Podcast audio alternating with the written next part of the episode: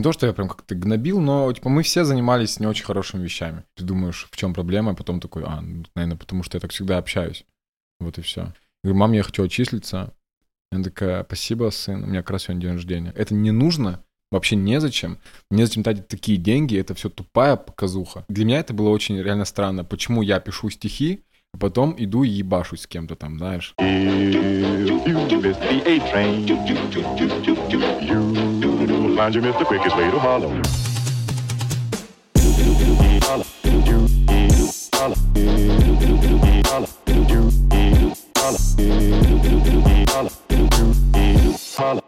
Друзья, всем привет! Меня зовут Соня Эпштейн, и это подкаст в подкасте.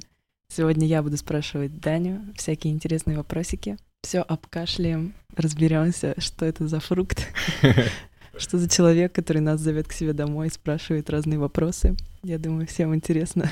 Даня, поздоровайся. Друзья, всем привет. Даня, я хочу начать с того, что сейчас ты подкастер, Мгм. и нам сложно представить, что за таким званием творца, человеком, который что-то создает, стоит очень неоднозначный путь твой жизненный. Ну, неоднозначный именно в плане того, как- куда он тебя привел. Мгм. И мне кажется, что всем будет интересно узнать, что ты родом из... Я загуглила и узнала, что это рабочий поселок Шексна, Да. правильно? Да. Вот. Моей любимой Вологодской области, кстати говоря. Что ты учился в кадетке, что ты был в универе, потом ты был в армии, что вообще у меня уже все это не укладывается в голове, сколько раз ты мне об этом рассказывал. И потом ты оказался здесь с нами, в Санкт-Петербурге, с цветными волосами, с ногтями накрашенными. И мне просто интересно в этом подкасте проследить, как это произошло, вместе с тобой порассуждать на эту Давай, тему. давай, ты готов? здорово, Давай. Значит, э, сначала я бы хотела тебя спросить, что ты можешь сказать про свое детство? Ты его хорошо помнишь? Что первое приходит на ум? У меня просто есть разделение детства. Детство до кадетки, детство в кадетке. Вот что мне интересно до именно сначала. помню довольно хорошо. Если вкратце, да типа обычное детство. Я э, играл в футбол, бегал по гаражам, дрался, кусался, не знаю. Дрался с сестрой в основном. Вот мои драки были первые. У меня просто маленькая семья была и есть. И стало Мгм. еще меньше. У меня практически никогда не было родственников. То есть у нас был всегда какой-то узкий круг. И очень давно в газете, когда это, вот если забирать вперед, то я попал в газету, потому что я был, типа, первый кадет из Шексны. Мгм. И, как я понимаю, чуть ли не последний до сих пор. Хотя, по-моему, там еще парочку чуваков. Ну, одного лично знаю. Вот, и написали что-то в духе «Жизнь в женском царстве». Что-то типа того. Потому что у меня мама, сестра, Да. бабушка, друг... То есть так получилось, так сложилась жизнь, что в нашей семье нет больше мужчин. Мгм. Поэтому всегда какие-то были ограничения. Да не знаю, короче, обычное прикольное детство на самом деле. У тебя хорошие воспоминания с детства. Мне просто всегда интересно, как люди вспоминают свои детские годы. Короче, как будто бы у меня, знаешь, началось детство в кадетке. Вот то Мгм. детство, оно, оно настолько размылось уже, что я его не помню. Я сразу, я уже ассоциирую себя таким ребенком, который там, чуть ли не в школу пошел в форме. Мгм. Потому что я, ну, детство, типа, начало, оно у всех плюс-минус одинаковое. И самый такой балдеж начинается с пятого класса, наверное. Знаешь, когда уже школа, там уже старшики, там, хочешь как-то проявить себя. А в детстве что, просто там какой-то спорт небольшой, там фортепиано, английский язык. Да, если вы не знали, Даня занимался вообще всем, что можно представить себе в плане всяких кружков, секций, спорта и т.д. Но вот в теме кадетки мне на самом деле супер интересно понять, как ты там оказался, потому что ты рассказывал, что твоя мама тебя туда не отдавала, Да, что ты захотел пойти туда сам. да. И это супер непонятно мне, как 11-летний ребенок может захотеть, тебе же было 11, Мгм. захотеть пойти 10. в кадетское училище. Ну вот мне до сих пор не верят некоторые люди, когда говорят, что я э, не сам поступил, типа меня Мгм. туда засунули. На самом деле все очень вообще банально и просто. Я пошел в туалет в детстве, весной, я помню. Взял с собой газету и увидел там объявление коротенькое, маленькое внизу. Идет набор в кадетский корпус в Вологду. На тот момент шел сериал по СТС «Операция Цвет нации». Про, ну, таких думала, кадетство. нет, и кадетство там то ли позже, то ли вот все это время там как раз-таки началось, начались эти сериалы про кадетство. Ничего, я просто говорю, мам, я хотел бы пойти в кадетку. Из-за того, Мгм. что я уже спортом занимался, и все, и типа, давай, погнали. Она такая, не, какой, какая кадетка, типа. э, Ну, пот- да. Потом просто оказалось, что это вообще в Питере, а мы приехали в Питер, это вообще в Кронштадте. То есть Кронштадт — это такой городок, Ну да. военный город бывший и настоящий, по-моему. Ну, Суть в том, что да, она не хотела сначала, а потом э, я уже не хотел там учиться, но вот не удалось мне там оттуда уйти. Ну, то есть это было скорее стремление как-то проявить уже свои навыки, которые у тебя были, и как-то э, заниматься тем, что тебе близко в плане вот этот спорт, дисциплина, или это скорее было похоже на то, что ты хочешь там убежать из э, своего дома? Наверное, не было бегством, потому что в целом меня все плюс-минус устраивало на самом деле. Мгм. Короче, точно не бегство, скорее всего, это просто некая авантюра, потому что этого никто не делал вообще. А мне нравится делать что-то, что не делал никто. Потому что этого действительно очень мало в жизни, все уже все делают. И мне всегда интересно пойти туда, где либо вообще никого нет, либо очень мало людей. Но Это ты понимал в тот интересно. момент, что ты уходишь Да, из конечно дома? же, нет. Конечно же, нет. Ну, то есть, как бы я представлял по-другому. Не, я понимал, что я ухожу из дома и все такое. У меня было представление, оно было немножко сказочное. Вот, мне как раз-таки интересно у тебя спросить, как эм, в итоге оказалось, как твое представление о кадетке и ребенка отличалось от того, чем это оказалось на самом деле. Я думал, что сейчас я приеду в кадетку, нас там будут учить драться, я буду уметь стрелять там в 11 Мгм. лет, буду бегать по лесам, отловить преступников и все И такое. Потом на гаражах ты будешь самый крутой, да? Да, да, а при- приехал, я, у меня вот, вот это реально очень четкое воспоминание, я приезжаю, и было очень странно, и какая-то пропасть, потому что я зашел за забор, Мгм. и я видел кадетский корпус огроменный, он очень длинный, а я еще ребенок, потому что как, ну, кажется, что вот собака как лошадь там и так далее. Это здание, оно мне показалось городом каким-то. И вот я понимаю, что все, уже все не так, уже немножко Мгм. все по-другому. Я вижу каких-то чуваков, которые строем ходят. Мне кажется, это как в лагере, когда едешь Да. в детстве, ты думаешь, что там будут сказочные домики, куча детей, детские площадки повсюду, извиняюсь. Но ты приезжаешь, и там вот какие-то дома, вот эти хрущевки. Да, офицеры и со своими лицами, и ты думаешь, ну все, я приехал. И все, и Мгм. потом э, начались Но у тебя было экзамены. такое, что ты в первую же секунду подумала, что о Да, да, да? да, Ну, потому, как бы, когда я, когда я вижу, как сказать, когда я увидел кадетку, Мгм. все сразу стало на свои места. Достаточно увидеть и понять, мне кажется. Потому что ну, внутри-то как бы уже ничего не изменится. Ну да. А расскажи вот нам, людям, которые на самом деле вообще знакомы с словом кадетка только благодаря сериалу, где Ага. было гнида из кадетства, что такое кадетское училище, чему там учат, зачем это нужно. Вот я, честно говоря, не знаю вообще. Я учился уже 7 лет.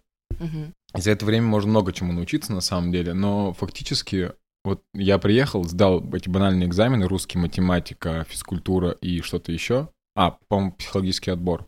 Я думал, меня вообще не возьмут на самом деле. Хотя Мгм. достаточно неплохо сдал все, и физкультуру сдал, там вообще второй был, типа. Ну вот, я вообще ставку на физкультуру делал.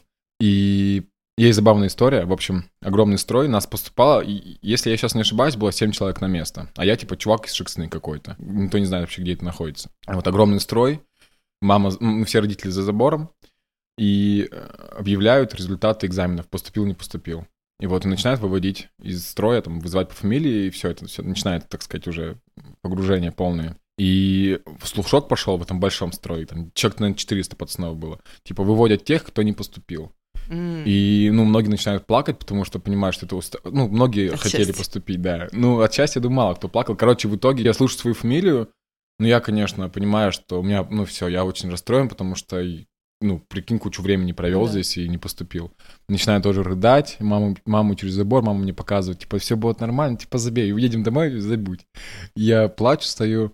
Потом говорят, чуваки, вы поступили. Вау. А, они вот так вот всех Да, обманули? и выражения лиц вообще кардинально поменялись у строев в этих. Монаш такие вау, а пацаны там порыдали чуть-чуть. Но объясни мне, что такое кадетка? Вот именно, что это за учреждение и в чем его цель? То есть я понимаю, например, есть какие-то военно-морские школы, Мгм. да, где ты потом становишься ну, моряком, Ну условно. вот у нас был, я, я учился в морском кадетском корпусе, то есть я Мгм. а будущий моряк. А то есть и вот. там внутри есть разные подразделения? ну, Нет, только морская. Только морское. Да. Ну, то есть вообще, это, это и есть. Да, да, да.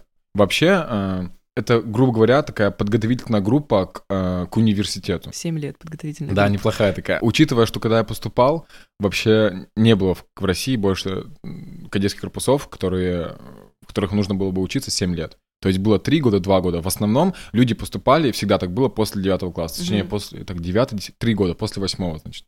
3 года учиться, потом университет 5 лет, и ты уже военный. А так получилось, что нашу кадетку открывал Путин и Собчак. И, э, ну, они, видимо, поняли, что надо подольше пацанов задержать. Ну и все, нас учат. э, Короче, предметы те же самые, просто начинается сам, ну, с самого начала все сложнее, чем на гражданке. То есть я приезжал, я зна... у меня знания реально были лучше, чем у других пацанов. Или там То есть это школа плюс военная подготовка Да. какая-то. все сложнее немножко. Зарядка, я не знаю, там всякие...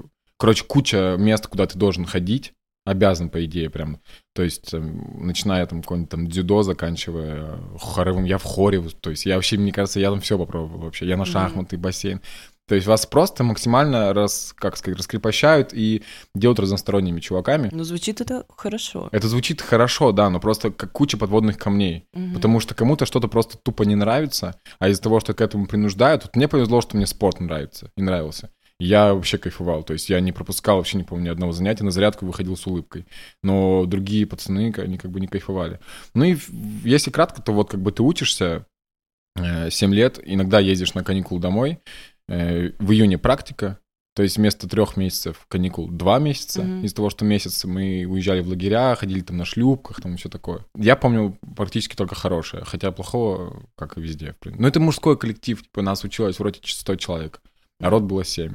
И э, если бывает, что в компании из трех человек бывают какие-то недомолвки, а тут 100 человек. Мгм. Так что как-то так. Ну, у тебя есть какое-то воспоминание, которое первое приходит э, от слова кадетка? Не знаю, как будто бы сразу какое-то нагромождение разных э, Может, воспоминаний. какое-то там самое счастливое и самое печальное.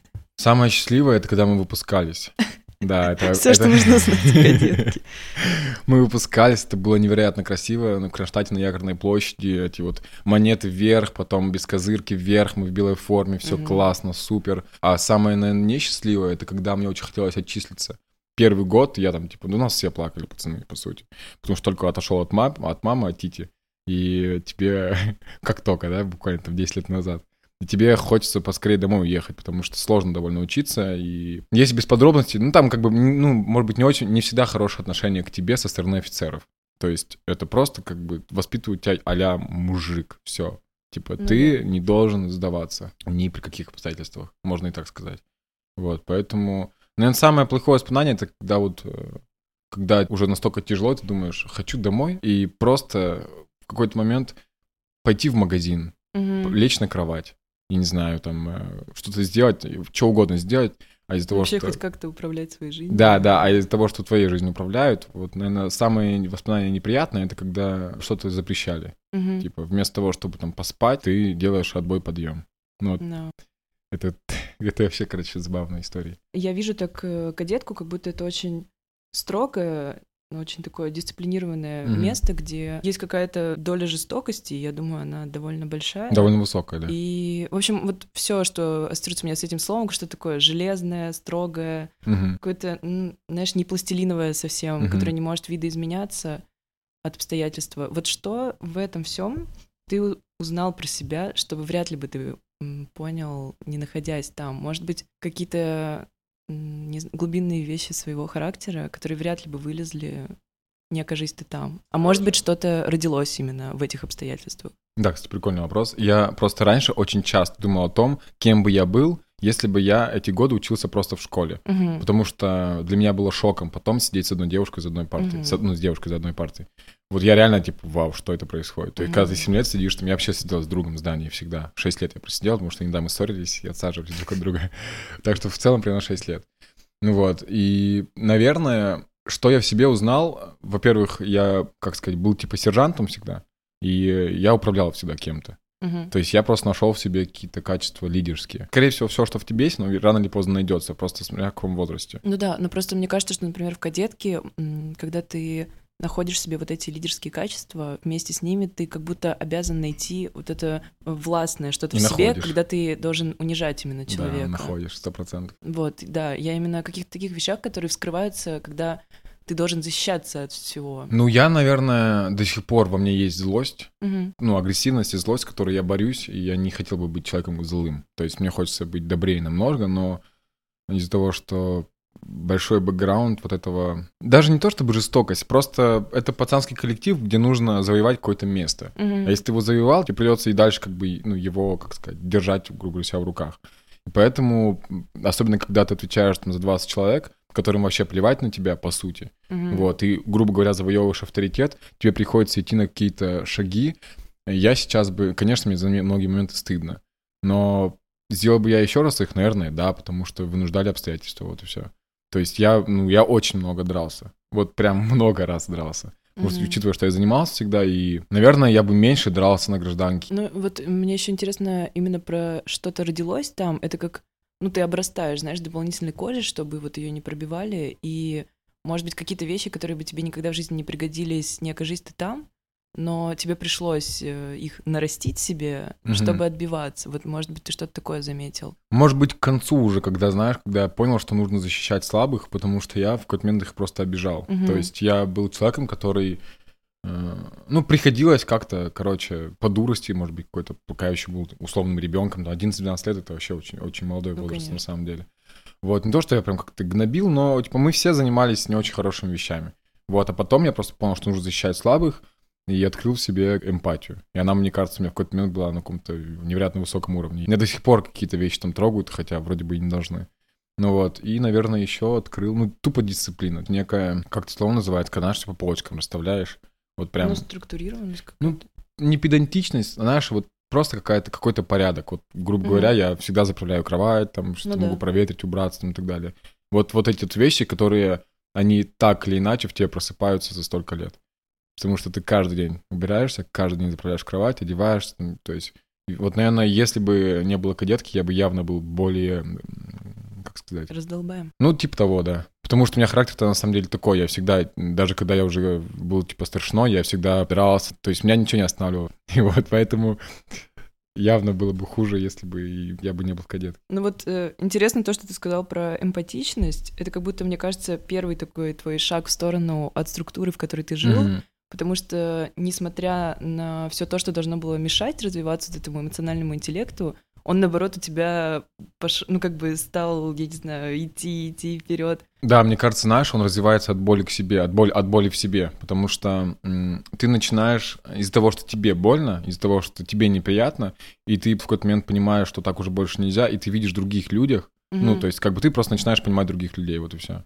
Ну, то да. есть, мне кажется, реально пошло от обратного, из-за того, что уже все хорош нужно приглядеться. Мне кажется, эмпатию-то по-другому ты не, ну, и не родить, если там с детства не воспитывать в то в какой-то момент ты просто понимаешь, что если тебя больно ударили, соответственно, другому человеку тоже будет больно. Да, ну вот мне кажется, что как раз-таки, когда ты растешь э, в такой среде, где вы деретесь, э, я даже не знаю, вот какой здесь э, ряд провести, что вы там делаете, но, ну вот одним словом, ты живешь какой-то определенной жестокости, то как будто тебе, наоборот, неоткуда взять да. эту эмпатию. Тебе настолько много приходится защищаться, что ты не успеваешь подумать о том, как себя чувствуют другие люди, потому что ты ждешь, что придется как бы отбиваться от него. Половина учебы она так и получилась. Mm-hmm. Я был на другой стороне.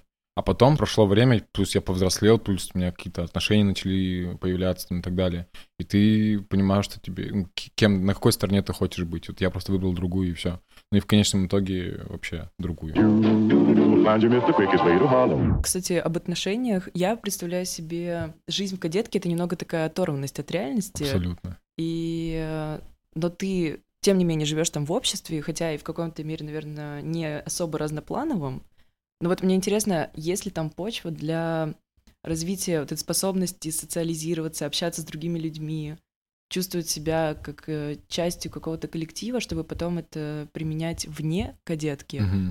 Или все, что ты там в себе воспитываешь относительно там общения с другими людьми, очень сложно применить вне? Наверное, я буду говорить за себя, мне было сложно привыкнуть mm-hmm. к другой жизни, потому что все-таки накладывается огромный отпечаток из-за того, что ты реально растешь только с парнями. Это определенное, определенное общение. Да, да. Плюс у нас были, конечно, естественно, были женщины-учителя, но это просто, это уже как бы с женщиной. Вот, а потом ты все эти лакуны замечаешь, когда ты начинаешь встречаться с девчонками. Ты бываешь просто какой-то момент групп, ну, то есть, причем, как сказать, не к месту групп, как сказать, вспыльчив, может быть, что-то еще. И ты думаешь, в чем проблема, а потом такой, а, ну, наверное, потому что я так всегда общаюсь. Вот и все. Ну вот мне как раз было интересно, как, э, как относится молодой парень к женскому полу, когда он все свое подростковое время, все свое время вот это становление как личности провел в мужском коллективе среди мужиков и парней? Ну, это хороший вопрос. Ну, я не знаю, я, ну, явно не как э, какому-то предмету, вот.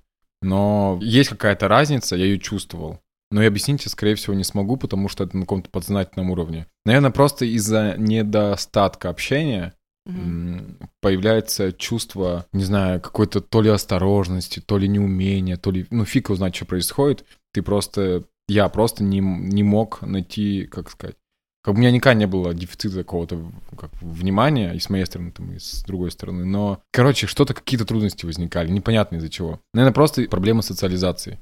Я говорю, я пришел в универ, я не то чтобы э, был белой какой-то вороной или наоборот Мгм. каким-то чуваком, которого никто не замечает. Просто была пропасть в общении с девушками Да, женским да. полом. Из-за того, что нет натренированности, это условно, наше общение, ты пот- потом просто тупо привыкаешь к этому. А мне кажется, большой разницы, наверное, и нет. То есть э, там нет, нет э, какого-то отношения как... Грубо говоря, во мне не развился патриархат, ну, как наше чувство патриархальности. Мгм. Хотя отчасти, наверное, были предпосылки, потому что все-таки из-за того, что тебя воспитывают слишком мужественным, Ну, вот, э, вот это условно, да, мужественно, да, мне да. кажется. Да, да, да. В том-то и прикол, что все это условно. И э, я и сам там раньше, когда видел, что там парень чуть-чуть там дает назад, я думаю, тебя, чувак, ну соберись. А Мгм. на самом деле в этом нет ничего плохого. Вот, Да. не хочешь, не делаешь, вот и все. Ну, наверное, да, были, и были какие-то, может быть, даже ос- э, точно остаются некие проблемы, хотя их, конечно, уже намного меньше, и, наверное, точно такие же просто проблемы есть у других парней, которые там никогда не Ну учились. да, скорее всего, да. Вот, но я просто до сих пор их еще туда перекидываю, что типа все оттуда. А на самом деле, мне кажется, уже вроде бы все размылось. Ну да. В тему о женщинах вне кадетки, скажем Мгм. так. Если тебе ок говорить о себе, то мне вообще было бы очень интересно понять, как менялись твои отношения с мамой за то время, пока ты был в кадетке. И какими они стали, вот когда ты выпустился. А, Ну, не, мне точно ок говорить. Короче, не знаю, на самом деле это у меня с мамой странные отношения до сих пор. Они какие-то максимально пограничные. Я, в общем, поступал, когда я все поступил, все ок. Она просто, она, естественно, ничего не узнает. Она не знает многих вещей, которые там происходили, и не узнает их точно, потому что это незачем уже. И мне казалось, что она мне не додает внимания, и от нее мало эмпатии, она мне не сопереживает Мгм. давай там учись. Ну, она, во-первых, одна, без отца, плюс у меня только бабушка, короче, сестра. И, естественно, ей было сложно, а я в какой-то момент такой заявляю, мам, я хочу отчислиться, потому что я, ну, типа, мне тяжело. И она такая, Дань, ну, на потерп... Ну, как бы, я не помню, какие слова, ну, то есть, в любом случае, оставайся. Я, естественно, такой от обиды, блин, да как так? Вот, и какая-то просто, наверное, нас э, немножко разлучила эта кадетка, потому что постоянно общались только по телефону, не так часто виделись и все такое. У меня не сложились, к сожалению, с мамой отношения, как я вижу идеальные отношения с мамой. Они есть там и так далее, но это не то, чего бы я хотел на самом деле. Вот. И... А идеальные отношения с мамой это что? Ну, это какая-то тактильность, как минимум. Это без стеснения сказать, там, я тебя люблю, я не знаю, это быть откровенным максимально. Не, не рассказывать все, но чтобы было больше любви, то есть не скрытой любви, а которую ты можно показать. Мгм. То есть не стесняться выражать свои чувства. Вот я стесняюсь и уже, наверное, буду стесняться всегда, хотя фиг его знает. Да, неизвестно. Потому что все это как-то как будто бы закрывает друг от друга. Из- Из-за дефицита общения э, становится тяжело общаться. И вот, и, наверное, наши отношения ухудшились просто из-за кадетки, и все. Просто интересно, что у многих людей, мне кажется, есть подобное ощущение от отношений со своими родителями, при том, что они никогда не учились в кадетках, Да. они никогда не уезжали из дома, Да. они всегда были рядом со своими родителями, а у них, ну вот все так же как-то сложилось. И это, конечно, так странно. Ну вот у меня сестра, у нее не лучше отношения с мамой, чем у меня. Хотя они были вместе. То есть, Мгм. как бы здесь уже, я не знаю, так вот просто так сложилось. Э, У мамы такой характер, у меня такой характер, и у сестры другой характер. У тебя такое, у мамы такое, а у сестры другое. Да. Не знаю, если прослеживать какую-то линию э, отношения там отцы и дети, мама и сын, то, наверное, чуть-чуть под, под- подухудшилось все это. Тупо из-за, из-за дефицита. Ну да, это как будто ты совсем не контролируешь эти отношения. Да. Ну, тяжело, просто тяжело коммуницировать. э, Плюс еще постоянно эти обиды копятся. Плюс ты их, о них не говоришь. Да. И у мамы копится. И я вот один раз как-то захотел очень сильно отчислиться, это было в девятом классе, когда я уже просто, ну, реально тупо не мог. Хотя у меня уже были какие-то привилегии, там все такое. Я ей звоню в ноябре, 22 ноября. И вообще, это день кадетского корпуса, то есть день рождения, типа, 22 ноября. Вот я ей звоню в этот день, у нас там был выходной, как сейчас помню. Говорю, мам, я хочу отчислиться. Она такая, спасибо, сын, у меня как раз сегодня день рождения. То есть я забыл маму поздравить. Вот, я сказал ей, что, ну, сори, в общем, я хотел позже поздравить. Вот, ну то есть мне уже настолько было плохо, что я даже забыл, что у нее день рождения. Хотя как такое можно забыть? Э, такие даты, типа 22 ноября, это день рождения корпуса, день рождения мамы. Вот, в этом есть какая-то ирония, что Да, у да. твоей мамы и у, и у кадетки в один день день рождения. Да, это, что-то- это, кстати, да, это очень Видишь, как забавно. будто кадетка заменила тебе маму, и у них день Да. рождения в один день. Это что-то было предначертанное такое. Ну, видимо, да, да. Ну, вот, вот такие моменты как бы были, и они, естественно, как-то как описывают наши отношения с мамой. Ну вот мне кажется, это еще один такой показатель, что ты немножко оторван от жизни, потому что ну вот ты забываешь, например, какие-то даты, Мгм. что вообще происходит у этих людей в жизни. Да вообще нужно просто находиться рядом, мне кажется, всегда. Это вообще один из э, главных показателей дружной семьи — быть рядом. Как минимум, когда все только начинается. То есть ребенком уехать, как может построить доверительные какие-то Да. отношения э, с родителем? Тяжело, потому что вы по телефону. Плюс приходится много чего скрывать. Ну, откровенно говоря, там происходят какие-то вещи. Она просто потом поняла, что я хорошо учусь. И она не то чтобы не интересовалась, она просто знала, что все нормально. Она Мгм. говорит, как учишься? Я говорю, да все отлично. Она, я привожу эти стат, там, пятерки, четверки, ну и все как бы. И там дневник. Конечно же, ей звонили, потому что я дрался много. А по учебе никто ничего не говорил. А что она скажет? Ну не дерись, ну и что, я буду не драться теперь? Буду, Мгм. конечно. Я, она же не там. Ну да, это немножко такие трудовые отношения, когда у тебя Да. смотрят, как у тебя там успехи, и такие, так, все, продолжай. Да, в том да, же да. духе. Ну и когда я приезжал, наверное, тоже что-то было уже не то. Потому что, вот знаешь, у меня когда там отношения уже начались, лет в 15, может быть, раньше, я приезжал только на каникулы, встречаешься с девушкой, потом ты уезжаешь на 2-3 месяца, возвращаешься, и вы как будто бы снова первый раз видитесь. Да. Это очень странно. И вот с мамой примерно то же самое было. То есть в первую очередь с родителями. Ну, нет, не то же самое, конечно, но все равно некая такая неловкость появлялась. Как будто, ну, вы реально давно не виделись. Пускай вы общаетесь по телефону, там, пускай вы как-то там переписываетесь. Ты приезжаешь, ты не видел этого человека там 2-3 месяца. Мгм. И все, как бы... Если, допустим, у чуваков, которые жили из Питера, они могли на выходные ездить домой в Питер, то я не мог этого сделать. У тебя там была какая-то смешная история про то, как ты ехал домой, по-моему, из кадетки, и ты проспал, что ли, свою остановку. Вот я сейчас просто случайно это вспомнила, ты очень давно мне ее говорил. Да, да, мне даже статья по этой, я писал про это даже что-то. Короче, первые, может быть, год-два мама ездила со мной в кадетку. Мгм. Или с кем-то там. Я, у меня друг там был, Даня, и с его мамой ездил. А потом я уже начал один ездить, я поехал домой один, сел в поезд, у меня был самый простой телефон, который уже начал садиться к концу поездки. В змейку играл. Да, фиг его знает. Кстати, змейку я любил играть. Я тоже. И, в общем, я сел в поезд, и первый раз, первый раз у меня был проводник вместо проводницы. Я всегда знал, что я сажусь в 9 и приезжаю там в 7.05 Мгм. в Шуксну. И в итоге я просыпаюсь э, на часах 7.40, телефон выключен, мой сел, потому что за ночь. Я смотрю, уже тогда появились часа, часы в плацкарте над выходами. Я Мгм. такой, так, 7.40, мгм, странно. Может быть, что-то отстает или... Скорее всего, все нормально. Подхожу к проводнику, он говорит... Я говорю, а что, когда Шексна? Он говорит, а мы ее проехали недавно. Я такой, здорово. А я мелкий, я, естественно, как по-другому как-то общался. И в итоге я... Он говорит, давай быстро собирайся. Я за две минуты собираюсь, вылетаю.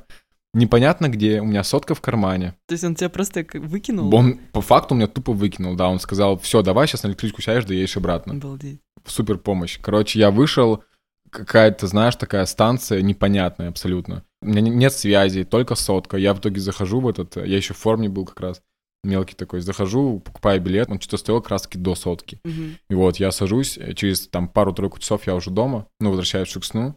Меня сразу встречают э, три мента, под ручки берут, уводят сразу. Ну, и такие, Данил Дмитриевич, я такой, да, мне типа 13 лет, такой, Данил Дмитриевич здесь.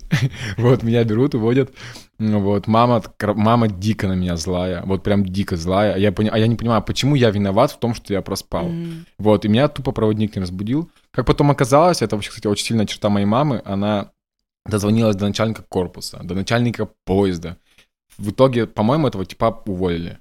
Вот, то есть все настолько... Меня там чуть ли в, в этот в розыск э, планеты не объявили. То есть, прикинь, ты приходишь, вот мама, да, я, я прихожу, я мама, сын должен приехать, открываются двери, никого нет, Никого. телефон выключен. Все, типа, первая мысль, его съели. Украли, да. Как бы, да, и в итоге я... Когда ты живешь в Шексне, и первая мысль, если твой ребенок пропал, это то, что его съели. Ну, да, по факту я вот вернулся, и вот такая вот история забавная. Да. Вот как будто нужно иногда, знаешь, проспать и пропасть от своих родителей, чтобы они проявили вот эти все свои не знаю, все свои черты, того, как сильно они о тебе заботятся. Да. Но сначала они на тебя наорут. До сих пор есть какой-то осадочек, типа, а я в чем виноват? Я реально просто спал. У меня будильник не сработал, потому что я спал. Ну, в смысле, телефон сел. В чем проблема? Я Все Ну нормально. да, да. Сел на электричку, доехал. Но кайфово, что я разобрался и там не засал. Я потом ехал в каком-то в какой-то электричке. Там были, знаешь, такие Цыганами. Нифига не цыгане, там были э, типы, которые работают на железной дороге, М. такие засаленные, огромные мужики. Я сижу, вот их там человек 20, я сижу, я понимаю, вот реально меня сейчас могут здесь съесть. Приходит э, контролерша, говорит, пойдем в другой вагон. Она меня присадила в другой вагон, и все, сама как-то, видимо, поняла по моим глазам, что мне здесь невеста. Вот. Так что как-то так. Смотри, затем ты пошел в универ, Да. поступил в университет.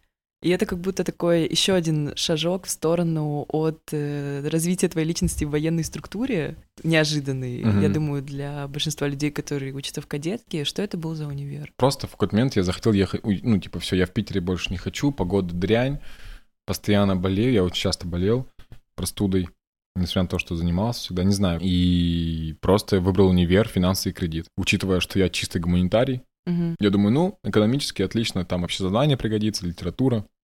Прихожу, просто статистика, математика, думаю, кайф, вот оно я, вот мое место. Тернист твой путь сначала военка, потом финансы. А ты да. просто хотел быть подкастером. Как ты себя там ощущал в университете? Ну, вообще, если какая-то предыстория нужна, то я трудно ушел туда. Я уже к выпуску подошел человеком, за которого там могут сказать что-то офицеры там и так далее. Я поступал там во все структуры, там, в МВД, ФСБ, везде. В какой-то момент я просто сказал, все, я больше... не-» Я не знаю, это вообще какое-то чудо. К сожалению, я не помню свои эмоции, почему я вдруг... э, Я понимаю, почему, но я не помню, как вот, знаешь, какую-то яркую эмоцию, почему я решил забрать везде документы. В какой-то Ну, момент я это- просто сказал, типа, я Да. никуда не поступлю, и я в военку не пойду. Естественно, все в шоке, там мама говорит, ты что, сумасшедший, что ли, 7 лет прошло. И офицеры говорят, нет, чувак, у тебя не получится. В итоге меня поддерживала на тот момент только девушка моя, Аня, Мгм. и все. То есть э, практически. Ну, друзья там тоже что-то говорили. Ну и все, в итоге я, как, как сказать, забрал документы и реально поступил, в- не поступил на бюджет. Тоже странная история, но это не имеет значения. Вот, у меня баллов просто было достаточно много, я не поступил на бюджет и Мгм. пошел на плату. Мама сказала, ну, раз ты хочешь учиться на гражданке, то плати за свою учебу сам. Мне нравится, как ты называешь это на гражданке. Я никогда не думала о том, что я училась на гражданке. Да, что-то я сейчас начал употреблять слова снова. Ну, вообще, да, так у нас так всегда было на гражданке. Там другая жизнь. Это как бы Ну, это за жизнь за забором, забором, да, да, да. абсолютно. Как в доме 2. Да, абсолютно. Я реально, я честно могу сказать, что у меня ассоциация, когда я думаю о кадетке, э, мне как будто я думаю о доме 2. Что-то такое. Да, только Типа, там- выходишь оттуда, все кричат, мы счастливы, все. Нет, скорее, те, кто уходит, кричат «мы счастливы», а там такие «ох, жалко, жалко». Жалко. Был ли у тебя какой-то, так скажем, разрыв шаблона, когда ты попала в общество университетское э, после военного? Ну, то, что это и то, и то, это образовательные учреждения, но Мгм. настолько разные, как будто из двух разных миров. Ну, да, на самом деле было из-за того, что, опять же, много девушек. Уч- Мгм. Я учился на экономическом, и там в основном девчонки. У, меня, у нас в группе было 8 парней. И нас потом поделили на две подгруппы. Я был, там, у нас было два парня в итоге. То есть меняется все, и плюс еще, на самом деле, был такой момент очень важный, кстати. Как будто бы при- приходится снова начинать жизнь, снова завоевывать авторитет. То есть ты кем-то стал в кадетке, а потом ты приходишь, и, и ты никому не нужен вообще. То есть все, что ты умеешь, это уже никому не нужно, и ты приходишь, Мгм. тебе приходится снова что-то доказывать. А хотя ты уже был, ну, как бы нормальный путь прошел. Мне кажется, что вот это одна из тех черт, которые ты, не знаю, взрастил себе в кадетке. То, что когда ты приходишь в какое-то общество, ты должен там что-то доказать и дойти до какой-то высоты. То есть у меня вот так мозг не функционирует. Что я должна прийти, пройти вот по какой-то лестнице и завоевать авторитет. У меня сейчас тоже так уже не работает. И уже просто хочется... э, как бы я уже стал кем-то для себя 100%. Мгм. И поэтому ты приходишь в какое-то место, и ты просто ведешь себя совершенно обычно. То есть ты э, являешься самим собой. Как бы это банально не звучало, я к этому очень долго шел. Потому что Мгм. у меня реально была всегда, э, всегда было соревнование с самим собой. Потому что вчера я там, типа, сделал то-то, сделаю, а сегодня сделал это два раза. Приду, ну, я вот, я вышел, я реально соревновался с самим собой. Мне хотелось Не то, чтобы я хочу быть лучшим. Сейчас я с улыбкой принимаю поражение. Я даже сейчас получаю удовольствие от того, что где-то проигрываю. Мгм. Я к этому до сих пор как бы отношусь, ну, как сказать, может быть, тяжело принимать. Но если мне что-то не получается, думаю, вау, это хорошо. Потому что все время побеждать, во-первых, невозможно, а во-вторых, проигрывать намного веселее, если относиться к этому с пониманием того, что это лучше, чем победа. Как пел скриптонит, на всего не выучишь, на всего не выкупишь, на всего не выкуришь, на всего не спездишь. Да, можно вот вообще вставочек накидать. Смотри, после университета тебе в жизнь пришла, постучалась армейка. И Да. Мне кажется, что этот опыт, он скорее у тебя ощущается как какая-то вселенская несправедливость, Вообще когда ты дикая. отдал 7 лет жизни кадетскому училищу, и потом ты оказываешься в армии. Как так вышло? В конечном итоге, я когда уч- я учился всего полтора года, то есть у меня незаконченная вышка. То есть я тупой. По мнению, по мнению, по мнению кого-то. Ты я- особенный. Ну нет, ну ты смотри, у тебя путь особенного человека. Ну, я, я, конечно, шучу, да, но то есть для кого-то до сих пор считается, что если нет образования, значит, что-то не так в твоей жизни. Я рад тому, что у меня нет законченного образования. Ну, в смысле, рад именно а, тому незаконченному образованию, которое у меня вот есть. То есть, если бы я его закончил, я, ничего в моей жизни точно бы не поменялось. Я хочу получить образование какое-нибудь, а лучше какие-нибудь там несколько курсов пройти Мгм. и желательно где-нибудь вообще далеко. Я платил сам за учебу, ну вот, я там ночами работал охранником в клубе, ну вот, и грузчиком работал там и так далее. И вот за семестр, за третий, у меня не получилось денег, деньги вовремя собрать. Я там начал занимать уже, ну, в итоге подумал, пофиг, оплачу после Нового года. Типа, это второй год, вот я половину проучился второго курса. Потом мне, я уже сдаю, типа, а, получается, зачет был перед Новым годом, приходит девчонка, я был там в соцсовете, и говорит, слушай, ты, по-моему, отчислен уже, я такой, вау, а кто вообще сказал? Она такая, ну, вон, висит. Такой, ну ладно, короче, мне решили сдать экзамены, я сказал, я после Нового года оплачу учебу. Такие, все окей, типа, без проблем. Там, там это очень просто. Плюс я еще писал там всякие сценарии. Я же не учился, по сути, я тупо выступал, там что-то писал, вообще на учебу не ходил, и еще бегал там. И м, сказали, да, все окей, приезжай, потом э, ну, заплатишь. Но в итоге 7 числа у меня кусает собака, я на месяц ложусь в кровать с ногой, не приезжая на учебу, забываю сказать, что я не приеду. Ну, просто впадлу было реально. Как-то не до этого, короче. Вот. И потом просто я понимаю, что уже восстанавливаться не хочется.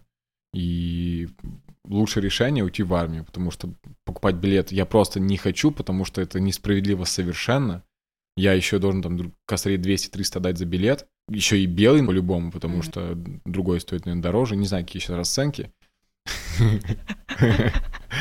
Если кто-то знает, напишите. Да-да-да. Нам всем интересно. Ну, на тот момент расценки в зависимости от городов еще. Ну и, блин, все, придется идти в армию. Я сам пришел, и я сам пришел, плюс меня еще в военкомате знали. То есть, как бы, знали меня очень хорошо. Я в 7 лет туда приезжал отмечаться. Они удивились, что... Они такие, «Ты- серьезно? Я говорю, ну вот так вот. Просто в чем несправедливость заключается? Раньше, до прихода одного тупого министра обороны, э, после кадетки не нужно было идти в армию, даже если, если ты идешь в гражданский вуз. Вот и за два или, по-моему, за два или за три года до моего выпуска это отменили. И это был только первый звоночек. О, господи, что делать? Вот. И это, конечно же, очень тупо и странно, что ты 7 лет... Ну, понятное дело, я там не умею, там, как-то не умел стрелять или что-то еще, хотя мы там... Ну, просто из-за возраста нельзя было. А все остальное я умел в совершенстве делать. То есть я пришел в армию, я, блин, знал там многие элементы, процентов 80 лучше, чем чуваки, которые там уже год прослужили. Потому что тупо просто я провел 7 лет в другом, ну, типа, та же служба. Мне еще не нравится, когда принижают кадетские корпуса. Какие-то явно есть такие, знаешь, повер... как вот есть кадетки, которые школьные. Ты приходишь учиться в форме и идешь домой. Это я это, это вообще это нет, не, не погружение. Это знаешь, как такая учеба по верхам. То есть вас, вас даже не дрочат, пацаны. Вы пришли на учебу и ушли. В чем То есть прикол? опыт кадетки сильно отличается от опыта армии. Э, Кадетка тупо тяжелее просто. Потому что тебе, во-первых, меньше лет. Ну вот. Тяжелее. Может быть, если у меня не было опыта кадетки, мне в армии было бы, не знаю, легче. Короче, фиг его знает. Просто я попал еще в такую роту, роту очень специфическую, она была специальной, так и называлась. То есть, ну, там, броники, бегаешь, стреляешь, и там пострелял с кучей оружия, там, всякие показухи, драться, там, кирпичи ломать, все, привет, ура. Ну вот, поэтому опыт был такой тоже. неприятный. Вообще, у меня, вот, кстати, от армии у меня намного больше негативных воспоминаний, нежели от кадетки. Но мне кажется, что ты в армейку попал уже совсем другим человеком, чем Да. вот тот Даня, который был в кадетском училище. И ты можешь как-то проследить, э, как ты ощутил себя снова в военной структуре, но уже другим человеком? Короче, как будто бы более слабым, что ли, более незащищенным. Может быть, ты что-то понял про... Что-то новое понял про тот опыт кадетки, оказавшись снова в подобном заведении. Ну да, я пришел, у нас же так получилось, что из-за моего дела личного сразу видели, что у меня уже звание там было, Мгм. что я там куча всего, и такие, ты будешь учиться на сержанта. Я говорю, нет, я не буду. И в итоге меня заставили, то есть, ну, там же как действует? Ты же, у тебя же нет никакого права голоса. Тебе Мгм. говорят, ты все, ты, ты это делаешь. Конечно, можно было бы там зареветь, там прекрати, э, как, как- сказать, э, прикинуться дураком, но мне как бы тоже не очень нравится такое. Поэтому, короче, наверное, я ощутил себя незащищенным и чуть, что ли, слабеньким немножко. Ну вот как будто ты, закончив кадетку, наконец-то отпустил. да, вот да, это- да, да.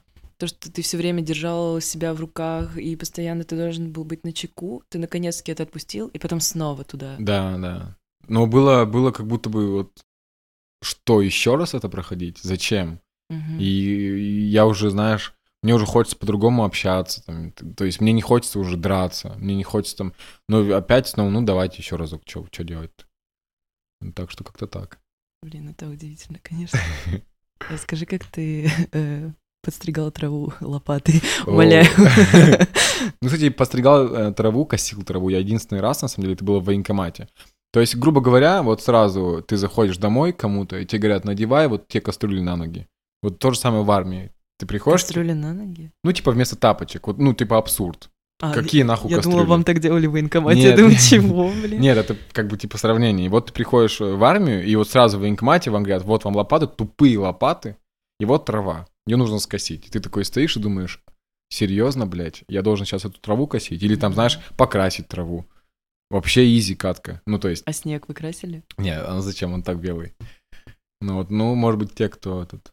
Не знаю, короче, я не красил снег, к сожалению. Было бы забавно.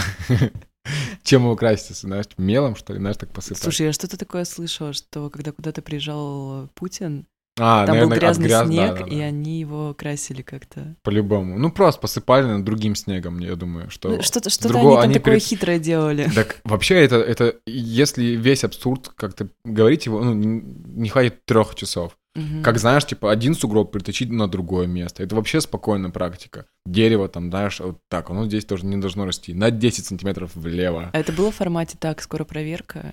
О, это вообще... Вот я думаю, что много людей не понимает вообще, что это тупая показуха. Мгм. Абсолютно. Ты просто ночами шьешь бирки. Перешиваешь одни бирки на другие, потом снова их меняешь, одеваешься чуть покрасивше, и потом э, раздеваешься, потом... ну, То есть ты это тупо швейные войска. Россия — это швейные войска, реально, Мгм. сейчас. Вот все, что происходит. И я, учитывая, что я... Ну, понятно, я служил в Москве, и... Хотя, казалось бы, да, должно все быть прям круто. На самом деле, еще больше показухи, потому что там все, все начальство, оно приезжало постоянно. И реально, это тупо ты шьешь, красишь, шьешь и красишь. Да. Как бы это бесполезно. Я вот, мне пусть кто угодно что-то предъявляет, армия не нужна абсолютно Мне никому. так же кажется, это какой-то ненужный опыт, да. Если хочешь, газуй по контракту. Газуй, иди по контракту. Да, кто бы знал, что на швейное дело нужно столько денег Вообще. выделять в государстве. Да, да. А деньги выделяются, и сколько их воруется, это невероятное количество денег. Эти костюмы спортивные, которые стоят по 18 тысяч, которые стоят по факту, там, тысячи три. Мгм. Ну, я не знаю, у меня очень много есть что сказать про армию, но я думаю, что я просто... Кому-то это тупо незачем, это лишняя информация, потому что если просто понять, я, я считаю, это не нужно, вообще незачем. Незачем тратить такие деньги, это все тупая показуха. Ну вот ты, ты как-то говорил, что после всего твоего вот этого опыта ты убережешь своих детей от армии сто процентов. Но сто про- Ну, то есть, и раньше мне когда спрашивали... ощущение, что я никогда... Ну, я сделаю все, чтобы мой ребенок там не оказался. Ну да, ну по-любому, потому что я раньше думал, да, кадетку надо бы сходить парню. Есть еще женские, ну, девичьи, там, как сказать, для девочек кадетские корпуса. Это, и- а вообще, это вообще отдельная страница, на самом деле. Вот. А насчет, ну, мой ребенок, я надеюсь, я реально сделаю все, чтобы он там не оказался. Ну, это тупо незачем. Ну, у меня как бы отца, конечно, не было, но Э, Я даже если там, что, не знаю, что случится, ну, типа, надеюсь, что все будет, э, как сказать, сделано так, чтобы ребенок э, вырос в семье, где нет кадеток и нет армии. Мгм. Потому что это тупой опыт абсолютно. Лучше он реально, пусть лучше дома плет в потолок. Это будет намного, ну, читать, наверное, книги иногда, там, я не знаю. Но это будет лучше, чем он будет в армии, потому что некоторые люди возвращаются не такими, какими они уходят, и ломают, ломают свою психику. Точнее, не помогает это сделать. Так что я против.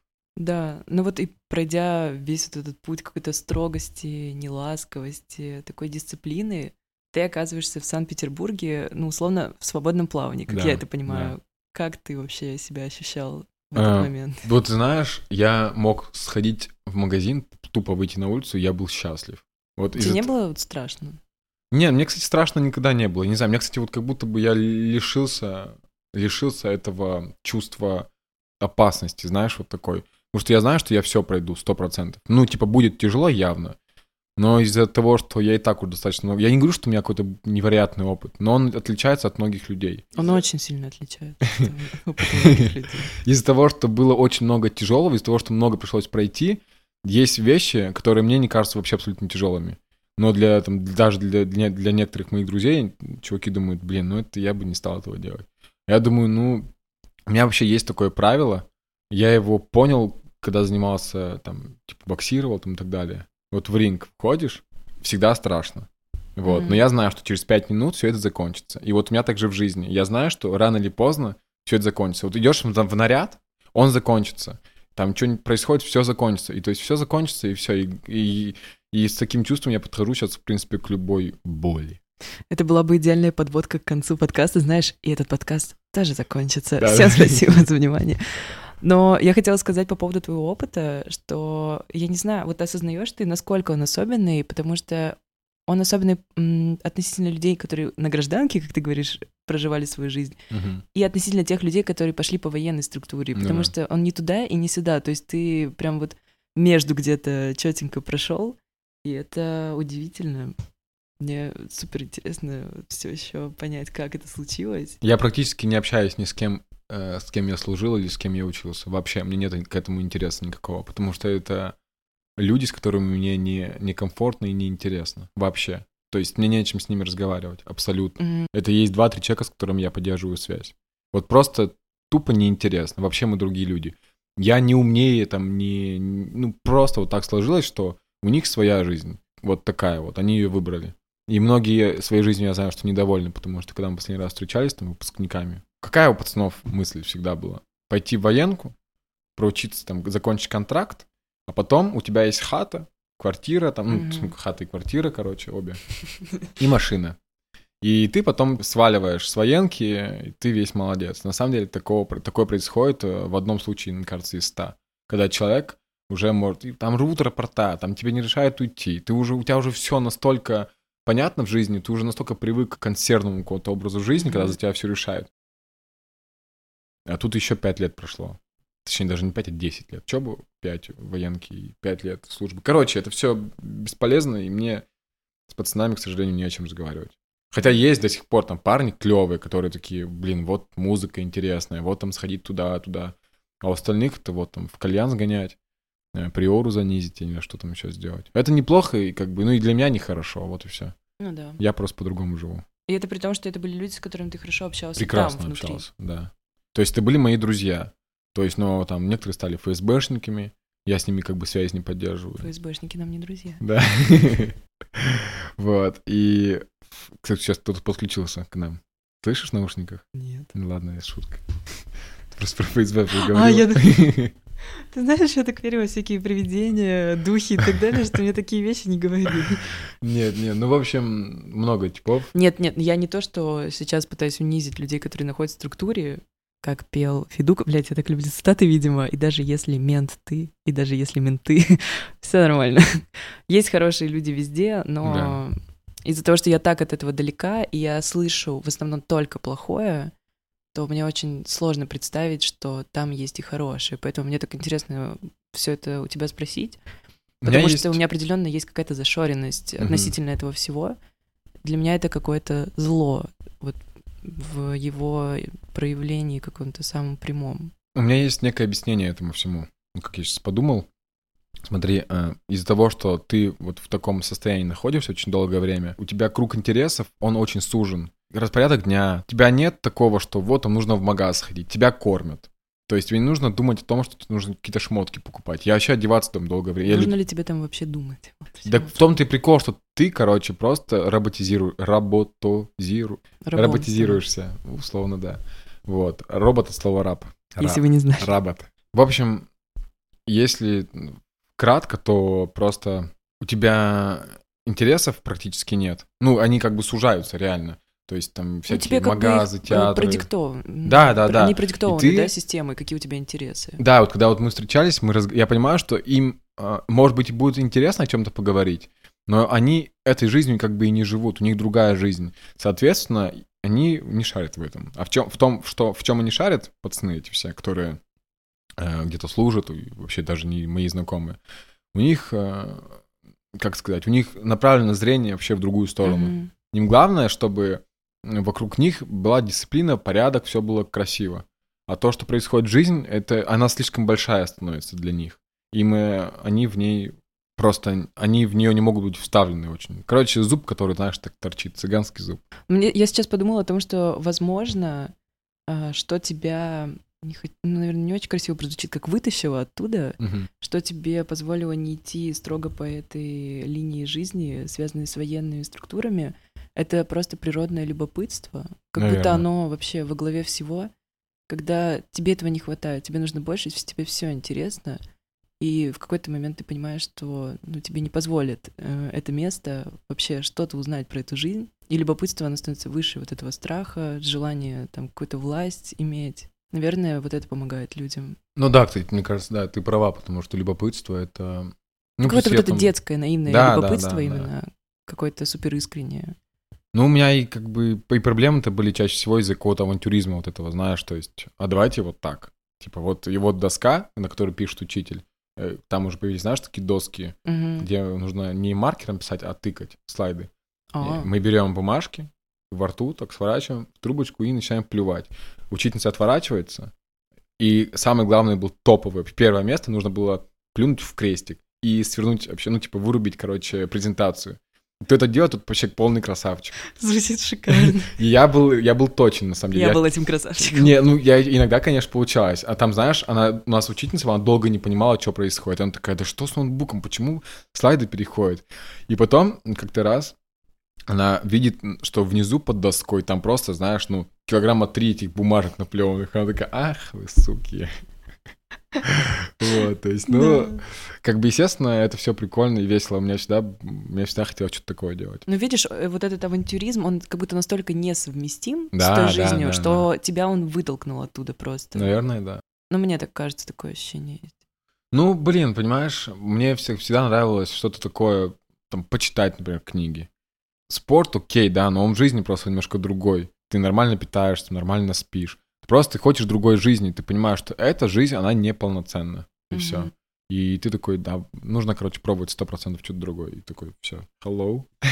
И вот Даня попробовал что-то другое. И сейчас, ну, ты, по сути, работаешь в довольно творческой там обстановке. Мы Да. с тобой коллеги. Да. И в обстановке, где, как мне кажется, все строится на доверии, каком-то взаимоуважении, где, когда ты опаздываешь, тебе присылают стикер «Бог с тобой», и еще и стал делать свой подкаст. То есть как, э, как это произошло? А, Знаешь, я, вот, мне кажется, начало, я же песни писал. Э. Я писал песни, типа, лет с 13, или стихи какие-то, что-то еще. Кому-то их посвящал, там, там, девушкам что-то еще. То есть это началось-то очень давно. Я думал, я, и для меня это было очень реально странно. Почему я пишу стихи, а потом иду и ебашусь с кем-то там, знаешь? То есть для меня это было странно. Ну вот, для, реально, даже для самого себя я там пишу, я тебя люблю, и потом там другому говорю, я, я тебя Ну, вообще, ненавижу». знаешь, есть, э, я забыла, это Китс, по-моему, или кто-то, у него есть фраза, что поэт должен быть э, в грязи, Ну, типа того, да. поэтому... И в синяках. Короче, мне всегда хотелось что-то делать и создавать интеллектуальное. Вот. И... Мгм. А из-за того, что создавать интеллектуальное в кадетке и в армии довольно-таки трудно, поэтому мне... Короче, я до сих пор не понимаю немножко всего этого. Вот. Это знаешь, как, как сеанс психолога. Почему? Вот сейчас э, этот год был странным. Подвожу итоги. Блин, ты знаешь, у меня последний вопрос звучит так. Если бы этот выпуск был с ранными итогами года, что скажешь? Странными. С ранами. Что я это на самом деле это офигенный год. Я встретил девушку, расстался с ней. Я сделал подкаст, э, у меня там и были там проблемы на работе. Ну, они все это, все это прошло, то есть все кайфово. В итоге все получилось так, как мне хочется. Вот сейчас Мгм. я, даже если я просыпаюсь уставшим, я думаю, кайф, еще один день. Вот моей жизни, которая мне нравится. Была большая пропасть года в три или в четыре, когда я только приехал в Питер. Я не знал, чем мне заниматься, я поменял кучу работ. Меня, мне говорили, что происходит? Ты вообще зачем здесь живешь? Типа, ты же ничего вообще не делаешь. Хотя я работал, у меня, у меня не было практически друзей, э, у меня была херовая работа, я мало зарабатывал, и у меня были какие-то отношения непонятные вообще, зачем они были нужны, хотя как бы я не жалею, но знаешь, как бы когда ты, когда ты не чувствуешь себя счастливым, когда ты не уверен в себе, и когда ты не нашел типа себя, вот, то ты встречаешь людей, которые отвечают твоему образу Ну, жизни. Да, да, да. Вот, и поэтому вот последние там 3-4 года они были очень... Ну, я как бы их не очень люблю. От них уже не избавиться, но если бы началась жизнь как сейчас, много лет назад, я- мне кажется, было бы все еще круче. Но, может быть, даже и хорошо, что вот мне сейчас 25, и я кайфую от того, как все происходит. Мгм. Явно будет там потом похуже, потом снова получше. Я к этому просто готов. Но сейчас и мне вообще нравится моя работа, мне нравятся мои руководители на работе, мне нравятся коллеги, мне нравятся знакомые. То есть все мне нравится. Не так, как раньше.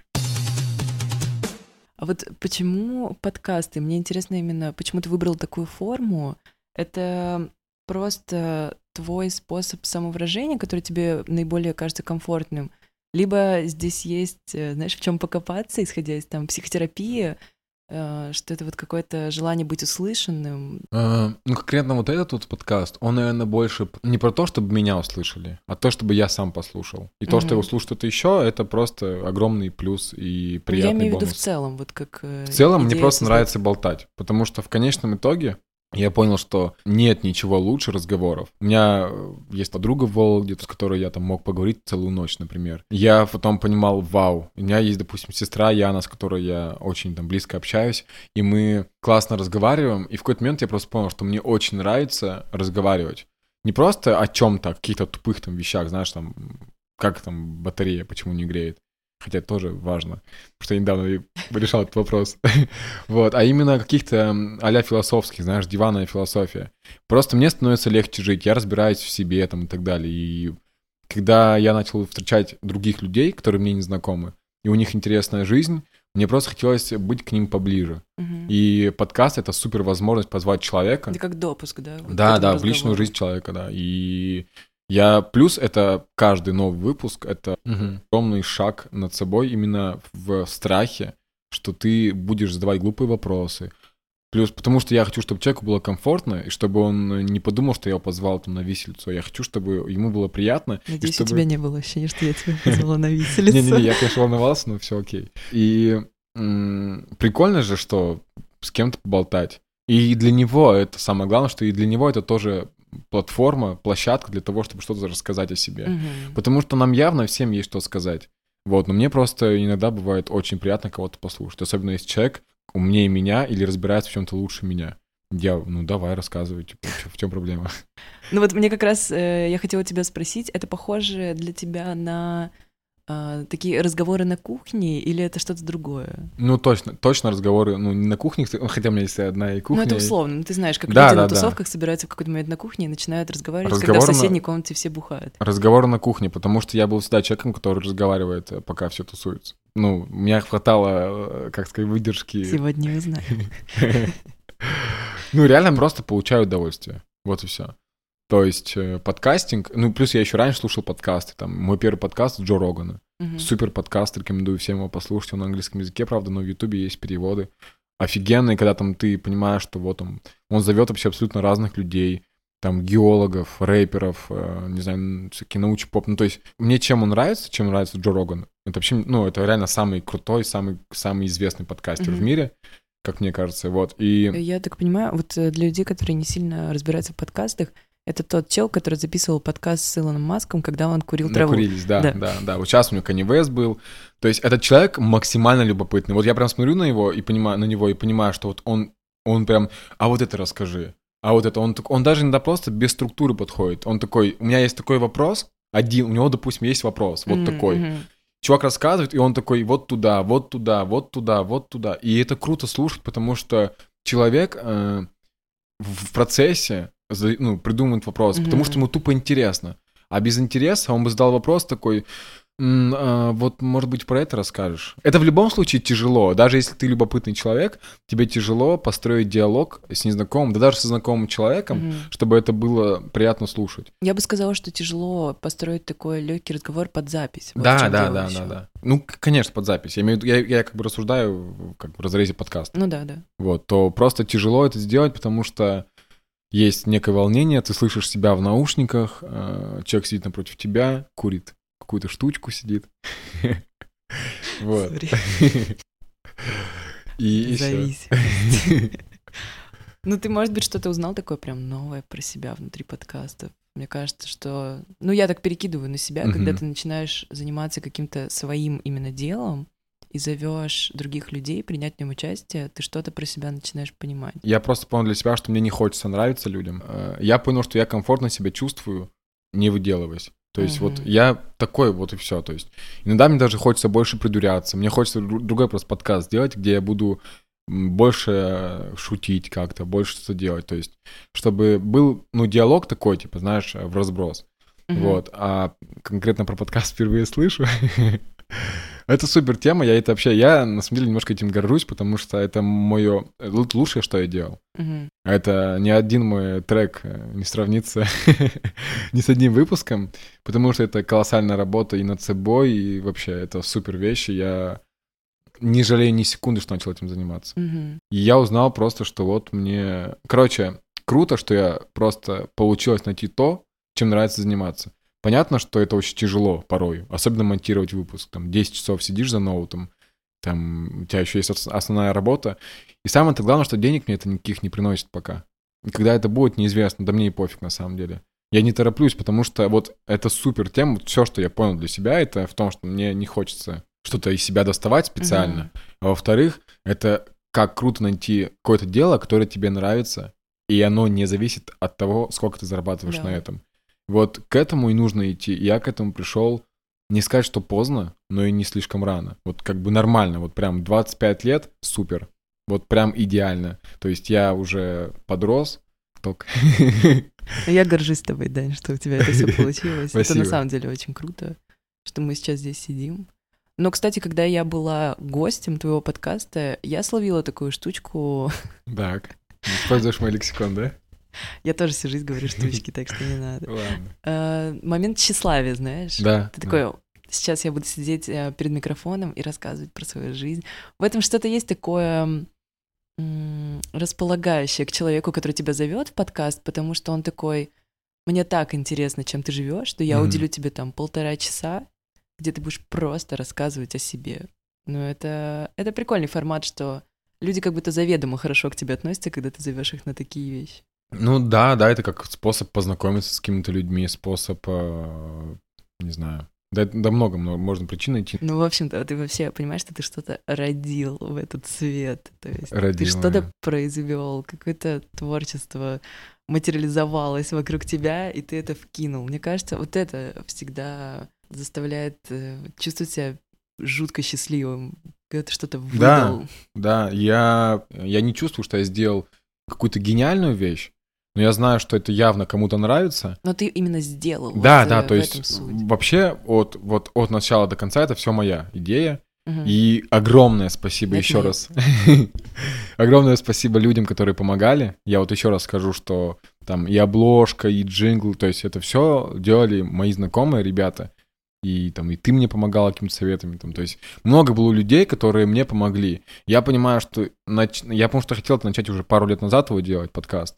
Но у меня не хватало мозгов для этого. И не хватало Мгм. именно, условно, даже на самом деле окружения. Даже ну, какого-то комьюнити, да? Да, потому что подтолкнет к этому всему. и я бы не смог, вот я сейчас понимаю, анализирую, что я бы не смог тогда делать его. И всему свое время, поэтому если кто-то сейчас чем-то хочет заняться и не получается, ну, в любом случае, конечно, нужно попробовать, но, может быть, может быть, может быть, не тот момент, не тот самый. И если кто-то чем-то хочет заниматься по-настоящему, он Мгм. этим точно займется. Завтра или через пять лет, потому что ничего не может с этого пути сбить. Ни плохая погода, ни настроение. Ну вот смотри, мне кажется, что сейчас, к концу 2020 года, почти каждый человек, который слушает подкасты, он хочет стать подкастером в какой-то Да. мере. Как стать подкастером? Пару советов от Дани Острякова. Пара советов. Во-первых, в первую очередь, не становиться подкастером, если ты, э, если ты просто хочешь зарабатывать деньги. Нет, нет, что нет, ну, исклю... ну, давай... Если исключить да, это, если как стать подкастером, купить аппаратуру, можно. Я потратил какие-то деньги на аппаратуру, понятно. Вот, но можно это делать просто сделать черновик, позвать друга своего, включить айфоны или там андроиды, вот, э, диктофоны и просто поболтать. И понять вообще, какая у вас химия, или даже просто одному, потому что кажется, что да что эти подкасты, ничего не там, они, они какая-то дикция у кого-то плохая, кто-то оговаривается, Мгм. что-то еще. А на самом деле это невероятно сложно, когда ты слышишь сам себя, ты ненавидишь свой голос. Про- Просто у меня-то как бы был уже некий опыт, я там записывал песни, я знаю свой голос, это неприятный, дигий. Хотя, по-моему, все люди отзываются о твоем голосе очень положительно. Э, нет, я, я, я сейчас, конечно, типа в скобочках, это в, в кавычках, Мгм. э, я уже привык к своему голосу. Но люди, чаще всего, которые слышат себя на записи, они говорят, фу, выключи, типа, это отвратительно. Или когда видят себя на видосе, я, я так себя не веду. Мы так все себя ведем, мы так все говорим, просто Мгм. мы не видим себя со стороны.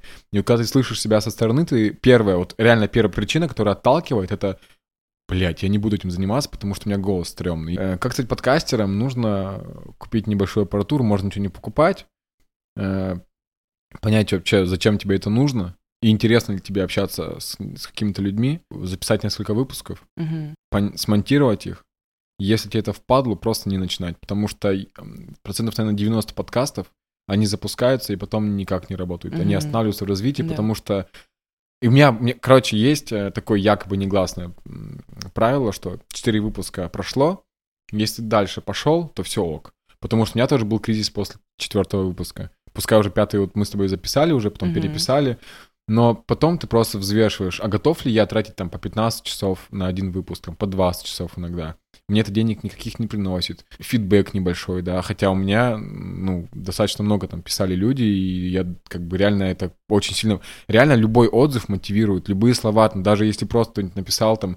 Да там даже лайк просто на, там, не знаю, в, Инстаграме на посте с подкастом, и то радует, потому что ты тратишь такое количество времени, и я думаю, что многих, э, многие останавливаются, потому что им никто ничего не говорит. Мгм. А я Я просто призываю всех поддерживать. Не, не обязательно меня, а вообще всех. Вот что-то понравилось, сказал, ну ты молодец. Потому что если даже человек лицом не выразит, что ему приятно, он в глубине души такой вау. Просто мы не привыкли говорить друг другу хорошие вещи. Вот это даже если возвращаясь там к кадетке, э, замкнутость такая, не- ну, как сказать, это все это пацанское такое. А нужно быть, э, быть э, как эмпатичнее, не знаю, поддерживать сто процентов. Тупой, как бы просто тупой репост, лайк, я не знаю, молодец, там, отзыв, комментарий. Это все дико мотивирует. Как я отошел от темы подкастеров. Короче, если не хочется заниматься этим, вообще даже не стоит начинать, потому что это огромный труд, как и, в принципе, любой, друг, любая другая занятость. А если тебе это нравится не будет, то нахер вообще этим заниматься. Ну вот. Аминь. Да, потому что подготовиться нужно еще уже, почитать что-то про человека э, сделать так, чтобы ему все было комфортно, договориться. Иногда это все переворачивается так, что кто-то слетает. Это подводных камней миллион, но если хочется, я вообще только за, и если нужна кому-то какая-то помощь, я с удовольствием помогу и расскажу вообще все, что знаю. Абсолютно. Потому что у меня уже много чего знаний накопилось. Скоро, кстати, мой курс. Покупайте гайд в Инстаграме. На самом деле не хочу ничем заниматься. Инфо-цыгане. кто такой вообще, да? Вообще, мне хочется, не, не хочется никому, никого, ни- никого ничему учить. Лично расскажу сто процентов все, что знаю. Вот, так что если у кого-то есть идея подкаста, пишите мне в комментариях. Спасибо тебе, Дань. Было супер интересно все это послушать. Мне очень понравилось. Давай у тебя будет какой-то какая-то концовка. Ты сказал, что моя была ужасной в прошлый раз, Да? поэтому я не буду в этот раз. Слушай, ну ты очень здорово подготовилась, так тебе скажу. Путь героя, все дела. Да? Да, на самом деле очень приятно, что ты... Ну, короче, да, и на самом деле главная цель — это порассуждать и подумать.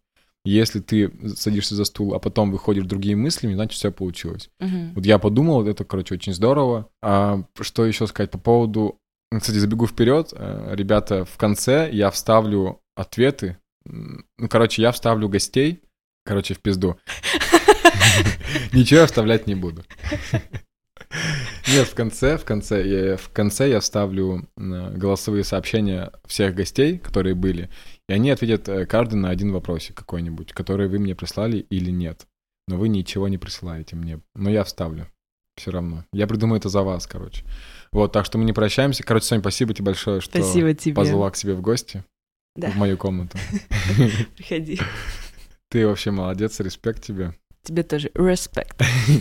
Все, давай. А, а, нет, нет, не давай так. Вообще должен быть какой-то кавер от меня. Ладно, мы этого не, делать не будем. Ре-не-не-не. Не-не-не. У тебя есть любимая песня? У меня нет любимой песни, к сожалению. Они, они меняются довольно часто. Из-за того, что я узнаю намного больше музыки, я постоянно такой, вау, это новая песня, это очень крутая песня. И 15 раз ее за минуту послушаю, и потом еще месяц ее гоняю, а потом она меняется на другую. Тогда да, Главное- ничего не будет петь. Да, главное, что это уже любимая песня, это не из русского рэпа. Это мне единственное, что радует. Это шаг вперед. А я люблю русский рэп. Ну, русский рэп супер рэп. Самый лучший рэп в мире это русский рэп, если Я что. согласна. Как бы я вот сейчас. Мне кажется, даже русские люди придумали рэп. Да, так а, люди рождаются с- с- ну, в наушниках э, и в, в трубах. Ну, ты не знаешь, э, вообще это выражение пройти огонь через огонь, воду, медные трубы. Медные трубы, в смысле, это у рэперов трубы, штаны. А, чё, это же оттуда любопытно, Реально. Конечно. Спасибо, Дань. Это было очень познавательно. Я рада, что вы послушали этот подкаст, этот выпуск, что вы были с нами, наши дорогие слушатели, что я снова с вами. Всем спасибо, всем пока. На красную кнопочку надо Да, нажать? да. Ну что ж, наконец-таки ответы на вопросы гостей. Первый вопрос я задавал Мише, и звучал он так. Когда ты последний раз плакал и почему? Последний раз я плакал на прошлой неделе, плакал от любви, э, просто лежал с дочкой со своей, с Евой, что-то обнимались мы, и все, и я заплакал, подумал, как круто, как здорово, какая вот она, и все, заплакал. Затем я спросил у Насти, какое у нее было первое осознанное воспоминание из детства, и ответ в студию. Честно говоря, из детства я не помню почти ничего.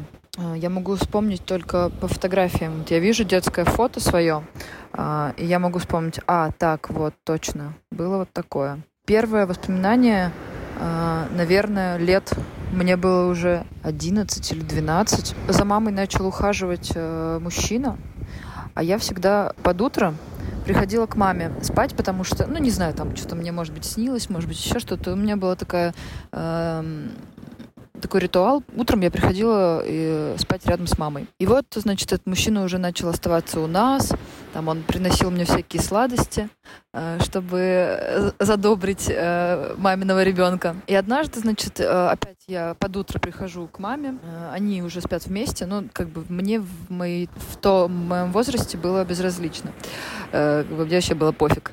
И я сплю, и я слышу сквозь сон, а я под одеялом сплю с головой. И я слышу сквозь сон, что он говорит ей, «Э, Лен, выходи за меня замуж. Э, Мама такая, ну, не знаю, не знаю, не знаю. Вот. Он такой, ну, давай, ну, выходи, ну, выходи за меня замуж. И я вылезаю из-под одеяла и э, грозно говорю, да, блин, выйдет она за тебя замуж, только дай мне поспать. Вот. И впоследствии э, этот э, мамин ухажер стал моим отчимом. Вот так, вот такое воспоминание. Потом Алиса рассказала про свою самую опасную историю на службе. На самом деле, слава богу, что мне никогда не приходилось применять специальные средства огнестрельное оружие. А, Но один из похожих случаев, помню, 1 сентября 2016 года, когда нас выставили на охрану общественного порядка, я работала в ГАИ. Нас тогда вооружили и поставили меня совсем одну, без какого-либо подкрепления. А, В один момент подъезжает мужчина на огромной машине, встает прямо посреди проезжей части, выходит из машины и пытается со мной всячески познакомиться. Я его пыталась уговорить, пожалуйста, уберите хотя бы машину с проезжей части, вы пробку создаете. Он нет, нет, нет, все пытался познакомиться, пытался мой номер телефона узнать и так далее. Когда я кричала по рации, что мне нужна какая-то подмога, они говорили, да-да-да, мы сейчас все пришлем, ничего, в общем, не присылали. А, и в какой-то один момент он просто распахивает свою куртку, и там у него оружие. Это были какие-то не знаю, пистолет или еще что-то. Я даже не знаю, огнестрельное это было или пневматическое. Но тогда я очень сильно испугалась. Слава богу, закончилось все хорошо. Ко мне приехали там спустя полчаса, наверное, но тем не менее я очень сильно испугалась. У Кати я спросил, как бы она провела свой идеальный день, появись у нее возможность забыть про все обязанности, связанные с семьей и блогом. Это оказался сложный для меня вопрос, но в то же время ответ на него слишком даже банальный. Я бы провела день в полном одиночестве и желательно в Питере. Я бы проснулась, сходила бы в кафе позавтракать, может быть, перед этим я бы дома послушала музыку, попела бы, поиграла бы на гитаре, посочиняла бы песенки на гитаре. А после завтрака я вернулась бы домой и поиграла в Sims на компьютере. А потом я бы сходила в какое-нибудь новое место, где еще не была. Или просто попробовала что-нибудь новое, например, сходила бы в кино одна, что раньше никогда не делала, это выход из зоны комфорта – это для меня тяжело, но это того стоит. Потом я горжусь собой и э, чувствую, что я молодец. Потом бы я снова бы где-нибудь пообедала, ну а вечер, наверное, бы провела в каком-нибудь баре одна, а с бокалом пива, уставившись в телефон. Вот такой он мой странный идеальный день. Я просто хочу немножечко абстрагироваться от всего, что происходит со мной сейчас. Два последних гостя не только ответили на вопрос, но и зачитали его перед своим ответом, поэтому давайте просто послушаем, что они нам сказали. Итак, начнем ответ на вопрос, каков был мой первый поцелуй в сознательном возрасте. Ну, уже из подкаста было понятно, что сознательный возраст у меня был достаточно рано, это в 13 лет, и где-то в 14-15 лет у меня произошел первый поцелуй. Это был мой первый бойфренд, с которым мы познакомились в интернете. И это все так смешно произошло, потому что это было в петербургских дворах. Мы шли через дворы к государственному Эрмитажу. И вот он меня поцеловал. Это, конечно, было очень сладко. Это было запоминающимся на всю жизнь. Очень так интересно. До этого никогда не испытывал такие чувства и эмоции. Вот. Так, я получила следующий вопрос. Сейчас я его прочитаю. В чем для тебя главное отличие мужчин и женщин? Другими словами, какие главные черты характера заложены в нас как отражение полов с самого рождения? А, мне кажется, что в женщинах, нет, скажем так, что женская черта — это сердобольство, это такое какая-то природная способность к состраданию, это способность проникаться другим человеком в моменте, понимать, что с ним происходит, улавливать какие-то вещи в ситуации в других людях, связанные с чувствами. Что-то очень похоже на эмпатию, по крайней мере, на мой взгляд, заложено в женщинах. И это я называю женской чертой. А мужская черта — это трезвость ума, это рациональность, это очень необходимая иногда способность э, хладнокровно посмотреть на ситуацию, как раз-таки без эмоций. И я хочу сказать, что я, естественно, не считаю, что каждому мужчине присущи эта мужская черта, а каждой женщине присуща та женская черта, о которой я говорила. Очень часто бывает наоборот, очень э, чувственные э, мужчины, и вот все то, что я сказала, потому что мне сложно описать это одним словом, и очень рациональные женщины. Некоторые люди удачно совмещают в себе и то, и другое, но я для себя это формулирую как-то так. Но прям супер, мне кажется, важно снова повторить, что я не говорю о том, что у если ты такого пола, то у тебя должна быть такая черта. Вообще нет. Но у меня есть ощущение, что такие вещи, ну, там, чаще встречаются конкретного пола. Вот. Еще раз спасибо гостям, что нашли время ответить на вопросы. Это последний выпуск сезона, и поэтому говорю спасибо всем слушателям за то, что вы со мной. Все только начинается и у вас, и у меня. С наступающим Новым годом. И вместо тысячи слов в конце оставлю свое стихотворение, которое было записано в 98 году.